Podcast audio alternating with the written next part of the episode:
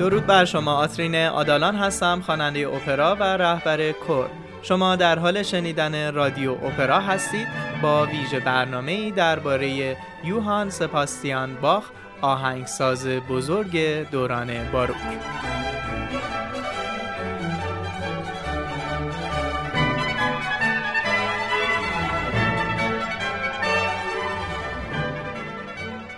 بعضی از انسانها موسیقی یوهان سباستیان باخ رو صدایی از آسمان می‌دونن که برای مسرت جهانیان بر زمین فرود اومده.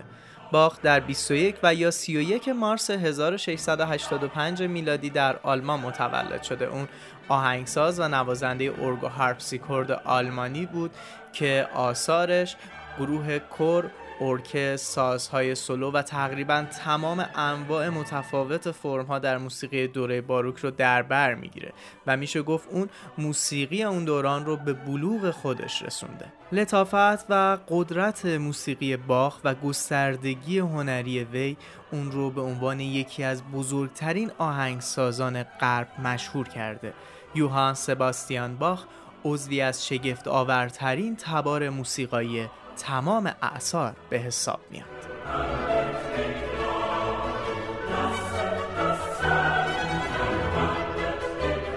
باخ در سال 1749 نابینا شد و دیگه نتونست اثری خلق کنه. اون در سال 1750 در لایپزیگ درگذشت و غیر از آثار مذهبی آثار موسیقایی بیشماری هم از خودش به جا گذاشت. آثار اون احساس تعهد عمیقش رو به مذهب لوتری نشون میده. اون در حاشیه تفسیر آبراهام کالوف از انجیل لوتری مطالب جالبی رو برای استفاده شخصی خودش نوشت در یکی از این حاشیه ها اومده هر جا که موسیقی روحانی حضور داره خداوند رحمت و برکاتش رو به بندگانش به طور ویژه‌ای هدیه میده اون در طول زندگی خودش بیش از دیویست کانتات، کنسرتو و سویت رو تولید کرده که هنوز از زیباترین قطعات همه زمان هاست.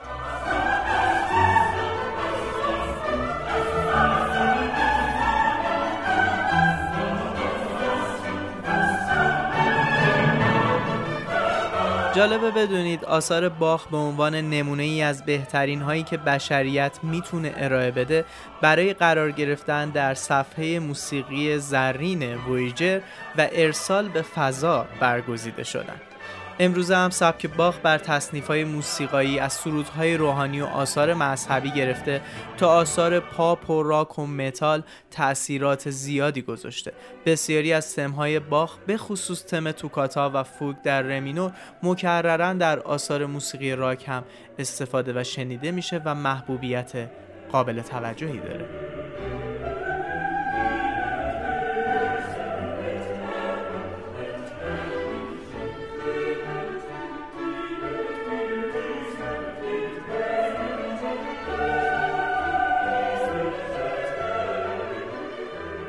امروز 31 مارس 2020 هست و به بهانه تولد باخ ما تماس تلفنی رو برقرار کردیم با جناب آقای محمد رضا امیر قاسمی آهنگساز، نوازنده پیانو و استاد دانشگاه تا برای ما در خصوص باخ صحبت کنند.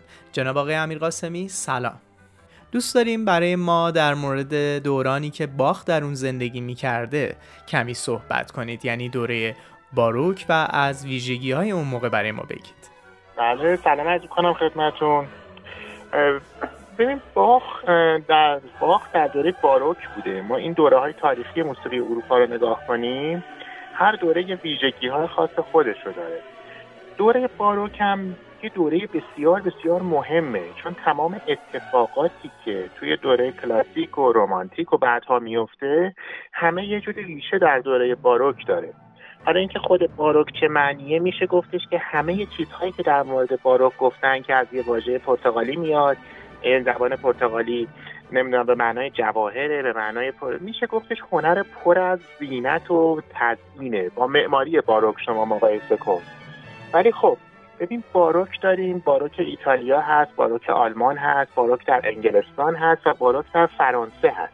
باروک آلمان روی سه تا شاخه اصلی. یکی شوتسه آهنگساز که اوایل باروکه یکی باخه یکی هندل که خب چون رفت انگلستان پس آلمانی انگلیسی یه جورایی محسوب میشه. خب ما در این دوره رشد اپرا رو داریم. نخستین اپراها در قبل از کمی قبل از باروک شروع میشه ولی تو باروک شروع می‌کنه رشد کردن. بعد دیگه به شما بگم که همون مسئله ها هستن. بعد دیگه تکامل سازها هستش که در دوره باروک اتفاق میفته. یعنی از دوره رنسانس شروع شده بوده ولی مثلا خانواده ویولون ها دیگه در این دوره یه جورایی تکمیل شدن و خیلی شبیه هستن به اون چیزی که در دوره های بعدی هست. باروک دوره است که از حدود 1600 میلادی شما می‌تونید حساب کنید به طور نمادین مرگ باخ که در 1750 میلادیه رو می‌دونن پایان باروک. در دوره باروک اتفاق خیلی مهم میفته اهمیت موسیقی سازی به اندازه موسیقی آوازیه. در دوره قبل اینجوری نبوده. همیشه آواز اول بوده ولی در موسیقی دوره باروک یواش یواش موسیقی سازی هم خیلی رشد می‌کنه خیلی تکامل پیدا می‌کنه. بله که ما در این دوره در واقع با فرم سونات و سمفونی و غیره روبرو میشیم که از دل همین دوره باروک در واقع شکل می‌گیره خب بریم سراغ خود باخ و در مورد باخ صحبت کنیم. یه چیز جالب که وجود داره در تاریخ تولد باخ در واقع یک شکی هستش. بعضیا میگن اون متولد 21 مارسه و بعضیا میگن 31 مارس. بله بله. بعضیا میگن 21 بعضی تاریخ نگارها بعضیا اونو 31 می‌دونن. شاید نمی‌دونیم شاید اون ثبتی که در اون کلیسایی که باخ به دنیا اومده اون ثبتی که انجام می‌شده معمولا که بچههایی که قسط تعمید می‌گرفتن اسمشون رو مینوشتن شاید دو سه جابجا شده. شاید یه همچین چیزی بوده. ولی به حال محل تولدش محل اختلافه. بله که من در واقع شنیدم شما از یک اصطلاحی استفاده کردین به اسم ایام باخیه که برام خیلی جالب بود. بله، اینو من در یک چیز دیده بودم. در یکی از این پیجای اینستاگرام یه دوستی این نوشته بود. چند تا از فایل منو به اشتراک گذاشته بود و گفته ایام باخی من از اون یاد گرفت. بسیارم جالب بود برای ما. آقای امیر قاسمی ما به خاطر اینکه در رادیو اپرا دغدغمون معرفی آثار آوازی و حتی خود اپرا هستش برامون جای سوال داره که چرا باخ با نبوغی که داشت هیچ وقت اپرا ننوشت؟ با اینکه در زمانی زندگی می کرد که اپرا به عنوان یک ژانر معرفی شده بود و در واقع وجود داشت. ضمن اینکه آثار آوازی و کورال بسیار زیادی رو نوشته ام از اوراتوریوها و کانتات ها اما خب هیچ وقت ما در پروندهش اپرایی رو نمی‌بینیم. رو چند تا دلیل مختلف براش تو کتاب های تاریخ موسیقی میارن. حالا کتاب های مختلفی که عمومی نگاه کردن به ماجرا یا برخی کتاب ها تخصصی تر نگاه کردن. من از اون تخصصی ترها شروع می‌کنم تا برسیم به مسائلی که یکم ممکنه مشکوک باشن بهش. اون تخصصی ترها از جمله مثلا رولاندو کانده که کتاب مشهور فرهنگ و تاریخ موسیقی رو داره که یکی از اون کتاب ها خیلی سالهای پیش در ایران هم با ترجمه فارسی چاپ شد. اون میگه باخ فقط فرم هایی رو روش کار کرد که آزموده شده بود خیلی. و طرف چیزهایی که تازه تر بودن تازه شکل گرفته بودن یاد نمی‌رفت. یه نگاهه. که از این زاویه هم میشه نگاه کرد. چون ما در مورد باخ یک چیز خیلی مهم رو باید بدونیم. همونی که بعدها در مورد بتوون هم گفته میشه. ما این, این دو موسیقیدان در حقیقت مبدع یک فرم خاص چیز خاصی در موسیقی نمی‌دونیم. این دو موسیقیدان چیزهایی که بهشون رسیده بود و به, تق... به عالی ترین سطح تکامل رسوندن. به عنوان مثلا پولیفونی تو دست باخ به اوج نبوغ خودش رسید. طوری شد که انگار رسید نوک قله. حالا می‌تونه دیگه همه جای شهر موسیقی رو ببینه دیگه. یه همچین تصویری میشه در موردش ساخت. اما اپرا هنوز در مرحله چیز بود. آزمون و خطا بود و اوج خودش رو هنوز در اون دوره به اون معنا پیدا نکرده بود. یکی اینو شما در نظر بگیرید. یکی خاصیت زبان آلمانی. یعنی زبانی که باخ به عنوان یک پروتستان آهنگسازی بود که کمتر به زبان لاتین نوشت و بیشتر به زبان آلمانی حتی آثار مذهبی باخ هم از اناجیل آلمانی گرفته شده و نه زبان لاتین زبان آلمانی هم همینطور که خود شما هم بهتر من می‌دونی خیلی سخت وارد اپرا شد این بله. یکی از اون دلیل هست. حتی موتسارت هم که یک آهنگسازی با زبان آلمانی بود اپراهاش به زبان آلمانی اول نبود. بله همینطوره ولی اولین اپرا به زبان آلمانی رو موزارت نوشت. بله ولی خب خیلی با شک و تردید هم همه زمان خودش نگاه می‌کردن که مگه می‌تونه آلمانی زبان اپرا باشه. خب این در یه داستان. از یه زاویه دیگه نگاه می‌کنیم. باخ کانتور کلیسا بود یعنی سرپرست نوازندگان و خوانندگان کلیسای لایپزیگ بود. خیلی در عمرش سفر نکرد. اونقدر کار می‌کرد که حتی چشمانش از این کار زیاد دچار مشکل شد که باید این نت مینوشت واسه هر یک شنبه یک کانتات آماده می‌کرد. بعد بایستی موسیقیش سازیش بود که از اون بر علاقه شخصیش بود که به روند تکامل موسیقی کمک می‌کرد. اون یه داستان دیگری بود که استفاده می‌شد و کارهای دیگرش بود. یعنی یه آدم خیلی پرکاری بود. شاید اصلا فرصتی دیگه برای نوشتن اپرا نموندش. این هم از یه داستان دیگه است. تو بعضی کتاب ها که کمی عمومی تر نگاه می‌کنن بیشتر شخصیت باخ رو بهش پرداختن.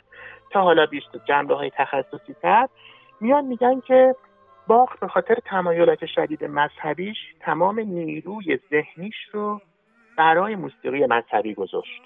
و تمایلی از نظر شخصی هم به تاتر نداشت. و تاتر رو حتی ممکنه خوب نمی‌دونست. حتی یک کتابی هم نماده باخ چند سال پیش چاپ شد که فارسی هم ترجمه شد. می‌گفت باخ از تاتر خوشش نمیومد حالا کلمه نفرت داشت استفاده که خوشش نمیومد و اون رو غیر مذهبی می‌دونست. این هم یه دیدگاهه. یه مثال برای شما بزنم. شاید این بخش عمومیش رو کامل کنه. خیلی آهنگسازان بزرگ بودن. موسیقی فیلم رو دوست نداشتن اصلا کار کنن. خیلی هم بودن آهنگسازای خیلی خوبی بودن کار کردن ولی خیلی خوششون نمیومد دوست نداشتن. دید دیگری نسبت به موسیقی داشتن. شاید بشه این رو در مورد باخ هم تسری داد به قول این مسئله رو. مرسی. واقعا توضیحات کامل و خوبی بود. اما خب همونجور که می‌دونیم درسته که باخ اپرا ننوشته اما اوراتوریوها و کانتات هایی رو نوشته که هنوز هم که هنوزه بعد از گذشت قرنها معروف هستن و محبوب هستن. بیایم قبل از اینکه در مورد اوراتوریوها و کانتات های باخ صحبت کنیم. اصلا در مورد خود فرم اوراتوریو و کانتات بگیم برای شنوندگان رادیو اپرا چون می‌تونه خیلی برای ما جذاب باشه و وجه تشابه و تفاوتش رو با اپرا بدونیم. بله. ببین همزمان می‌تونیم بگیم با تولد اپرا. خب اپرا بر اساس داستان ها بود داستان های عموما غیر مذهبی بودن و می‌تونیم این داستان عاشقانه توش بود داستان حماسی توش بود تاریخی بود و چیزهای دیگه. اوراتوریا تقریبا همزمان اپرا به وجود میاد با تمام ویژگی هایی که یک اپرا داره که حالا در ادامه بحث اوراتوریو بهش اشاره می‌کنیم. اما موضوع اوراتوریو برگرفته از کتاب مقدس حالا یا عهد قدیم یا عهد جدید و یا داستانهای مرتبط با کتاب مقدس بود یعنی مذهبی بود کاملا موضوعش. اوراتوریا اوایل مثل اپرا تو خود کلیسه ها اجرا می‌شد. یعنی حتی یه صحنه آرایی و لباس و این چیزا طراحی هم داشت. ولی یواش یواش خط خودش رو با اپرا جدا کرد و در حقیقت شد یک اپرایی که نمایش و میزان سن نداره تو خودش. خب اما از کجا میاد؟ یه سری که کتاب های تاریخ موسیقی میگن از اسم اوراتوری میاد. اوراتوری در حقیقت تالار دعا بوده در یکی از کلیساهای روم. این میگن اسمش از اونجا میاد از اوراتوری میشه اوراتوریو. خب اوراتوریو مثل اپرا میمونه. رسیتاتیو داره آریا داره بخش گروه کور داره و اینا. ولی خب همین اینا یه رولی هم تو اوراتوریو دارن. توی اوراتوریو رسیتاتیو که خب شما در برنامه های مختلف رادیو اپرا راجبش صحبت کردین در حقیقت برای پیش بردن داستان استفاده میشه. مسئله آریا رو داریم. آریا خب همیشه ملودی های تیپیک و مشخصی که توی ذهن میمونه. ولی خب این آریا در اپرا کارکردش حالت ترانه مانند بیشتر. یعنی شما مردم مثلا از اپرا که می اومدن بیرون از اپرای مثلا ماجیک فلوت موتسارت هاش مثل موزیک پاپ امروزی ورد زبون مردم می‌شد. یاد می‌گرفت حتی این نوازندهایی که از این سازای ارگای دستی تو خیابون هم داشتن تماش رو می‌زدن. خب ولی آریا در اوراتوریو خیلی این ویژگی رو نداره. با اینکه ملودی تیپیک و مشخصی داره ولی بیشتر برای اون قسمت های از متن استفاده میشه که آهنگساز می‌خواد اونها رو به طور مشخص به شنوندش القا کنه. می‌دونی این اتفاق خیلی مهمه. مثلا تو اوراتوریای مسیح های هندل ما این داستان رو می‌بینیم که چطوری داره لحظه لحظات حرکت مثلا مسیح رو با رسیتاتیو توصیف می‌کنه. کجا؟ حالا کجا رفت؟ خب حالا که می‌خواد اینو بگه میشه یک آریا. خور هم که در حقیقت بیشتر برای توصیف صحنه های دراماتیک این موضوع داره ازش استفاده میشه دیگه. بله بسیار خوب. خیلی هم توضیحات خوب و کاملی بود. ممنون از شما. و فکر می‌کنم الان وقت این باشه که با همدیگه بریم قسمت هایی از اوراتوریوی مشهور کریسمس اثر باخ رو بشنویم و برگردیم.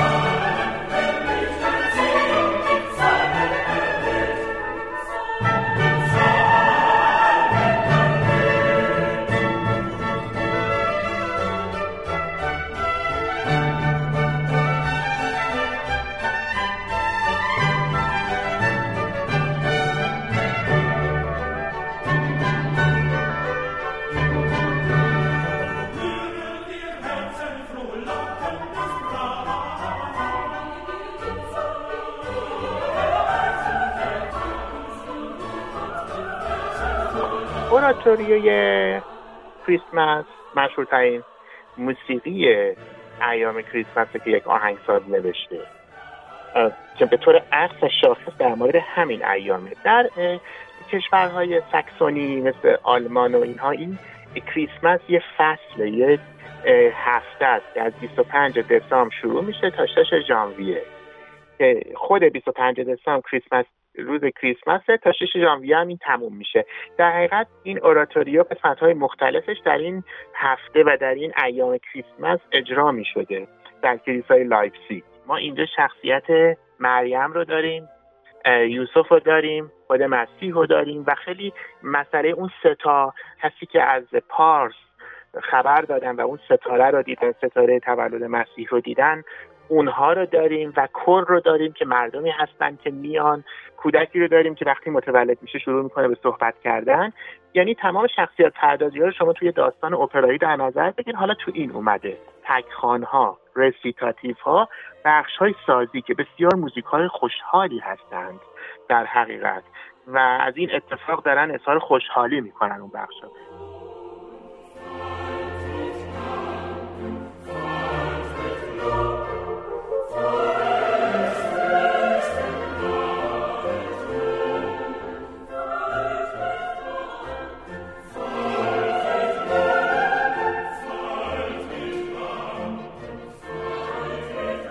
در مورد اوراتوریو توضیحات بسیار کامل و خوبی رو شنیدیم و حالا با آگاهی بیشتر و شفافیت ذهنی بهتری می‌تونیم از این به بعد اوراتوری های مختلف رو از آهنگسازان بزرگ بشنویم. اما یک فرم رایج و پرطرفدار دیگه هم وجود داره با نام کانتات و حالا می‌خوایم که در مورد کانتات برامون توضیح بدید و بگید که در واقع چه فرمی هستش و تفاوتش با اوراتوریو چی می‌تونه باشه؟ خیلی قدیمتر در موسیقی ما دو تا کلمه کانتات و سونات رو استفاده می‌کردن. سونات که از سوناره میاد می‌گفتن موسیقی سازی. که بعدا خودش این کلمه میره برای فرم سونات هم استفاده میشه. کانتات که از کانتاره میاد می‌شد موسیقی آوازی. ولی به طور عکس باخ کانتات کلیسایی نوشته. کانتات کلیسایی خب الان دیگه موضوعش معلومه. موضوعش بر اساس داستانهای مذهبیه کانتات های باخ معمولا با یک کور شروع میشه. یک آواز بس جمعی شروع میشه. رسیتاتیو داره آریا داره حتی دویت هایی داره برای خوانندگان و با کور و یه سیستم کوری که کورال هست تمام میشه. یه چیزی هست. ممکنه اینجا کسانی که گوش می‌کنن بگن خب اینم یه جوری شد مثل اوراتوریو یا اینا. نه اینجا خیلی ما دیگه به اون معنا شخصیت پردازی های وسیع و اون حالت دراماتیک رو نداریم. کوتاهتره کوچیکتره اندازش کمتره زمان کمتری رو می‌گیره ولی موضوعش در آثار حداقل باخ و آهنگسازان اون دوره مذهبی هست و همون داستان آواز دست جمعی و رسیتاتیو و آریا و دوئت بین خواننده و غیره هم داخلش می‌بینیم. با کورم شروع میشه معمولا با کورم تموم و من فکر می‌کنم که اوراتوریو روایی تره و اون حس دراماتیک رو همیشه توی خودش داره. بله بله. قشن داستان توی اوراتوریو تو رسیتاتیف ها داره. گفته میشه. اصلا ما رو می‌بره از یه رسیتاتیف ما رو از یه بخش داستان میندازه تو بخش دیگه. بله و ما در کانتات ولی بیشتر خود هنر موسیقی رو می‌بینیم که در اولویته که به بهانش داره متون مذهبی خونده و اجرا میشه. بله بله. خب همونجور که می‌دونید باخ فردی هست که تونسته در تمام این اعثار بعد از دوره باروک تأثیر گذار باشه و خیلی از آهنگسازها وامدار اون هستند اگر بخواید برای مخاطبین ما چه اون دسته که موزیسین هستن چه اون دسته از دوستانی که به تازگی به جمع هواداران موسیقی کلاسیک پیوستن و می‌خوان این سبک موسیقی رو بهتر بشناسن توضیح بدید که چطور باخ تونسته این جایگاه رو به دست بیاره. چی میگید؟ بله بله. خب ببین ما می‌تونیم بگیم که ویژگی جهانی شدن آثار باخ و موندگاریش چند تا اتفاق مهمه. یکی چند قرن موسیقی پلیفونیک یعنی همون موسیقی چند صدایی رو باخ به تکامل رسوند. به عنوان مثال مثلا شما مجموعه وزین Art of Fugue رو دارید هنر فوگ فوگ خب بله. از سیستم های نوشتن موسیقی چند صدایی دیگه. شاید فوگ یک جوری اوج کنترپوان هم باشه. که در حقیقت چند صدایی نویسیه. خب شما می‌بینید در Art of Fugue یا هنر فوگ باخ با یک subject کوتاه با یک ملودی کوتاه با یک موضوع کوتاه. یک کتاب رو می نویسه یعنی تمام اتفاقات پلیفونی کنترپوانتیک رو می‌تونه نشون بده. پس می‌تونیم بگیم چند قرن موسیقی پلیفونیک در باخ به اوج خودش می‌رسه. یکی اینه یکی شخصیت نبوغ‌آمیز و اصطلاحا چند وجهی باخه. یعنی باخ علاوه بر اینکه آهنگساز کلیسا هستش برای کلیسا موسیقی مختلف نویسه برای ویولون تنها موسیقی نوشته برای ویولونسل داره. کنسرتو خیلی داره. کنسرتوهایی که برای یه دونه هارپسیکورد ارکستر برای دو تاست برای چهار تاست.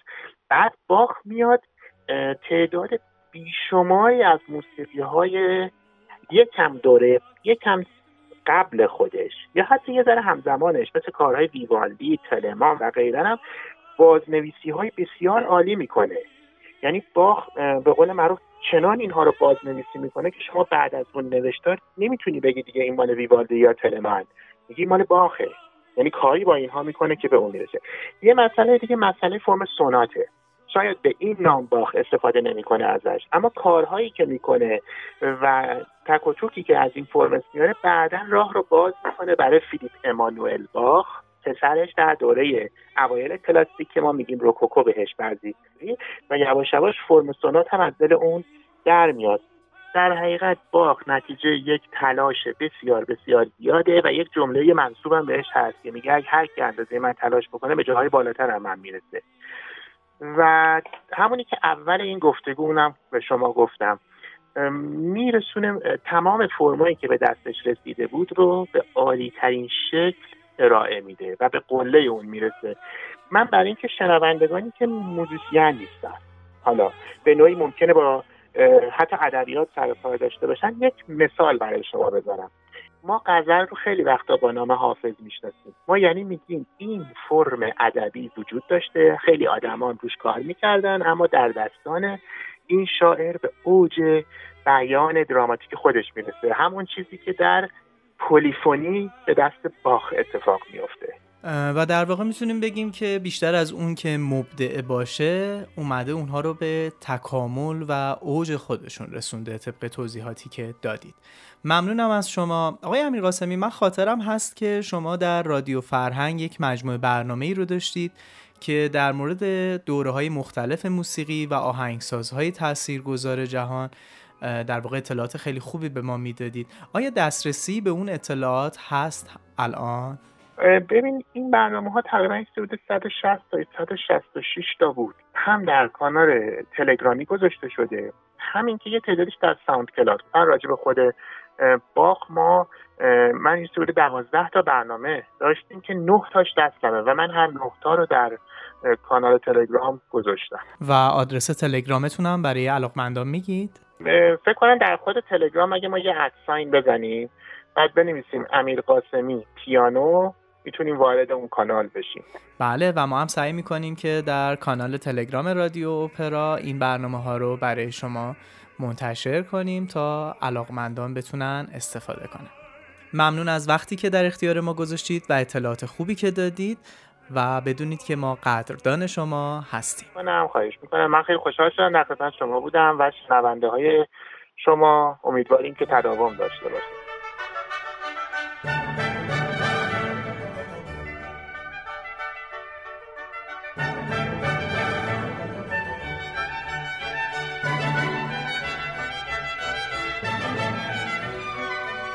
شما می‌تونید قسمت های مختلف پادکست رادیو اپرا رو در کانال تلگرام به آدرس ادسان رادیو underline اپرا بشنوید و برنامه های جنبی ما رو هم از طریق کانال تلگرام و هم از طریق صفحه اینستاگرام با نام at sign radio dot opera دنبال کنید همینطور علاقمندان می‌تونن از طریق کلیه اپلیکیشن های معتبر هم این پادکست ها رو گوش کنند شما ویژه برنامه باخ مردی برای تمام فصول به انزمام توضیح فرم اوراتوریو و کانتات رو از رادیو اپرا شنیدید.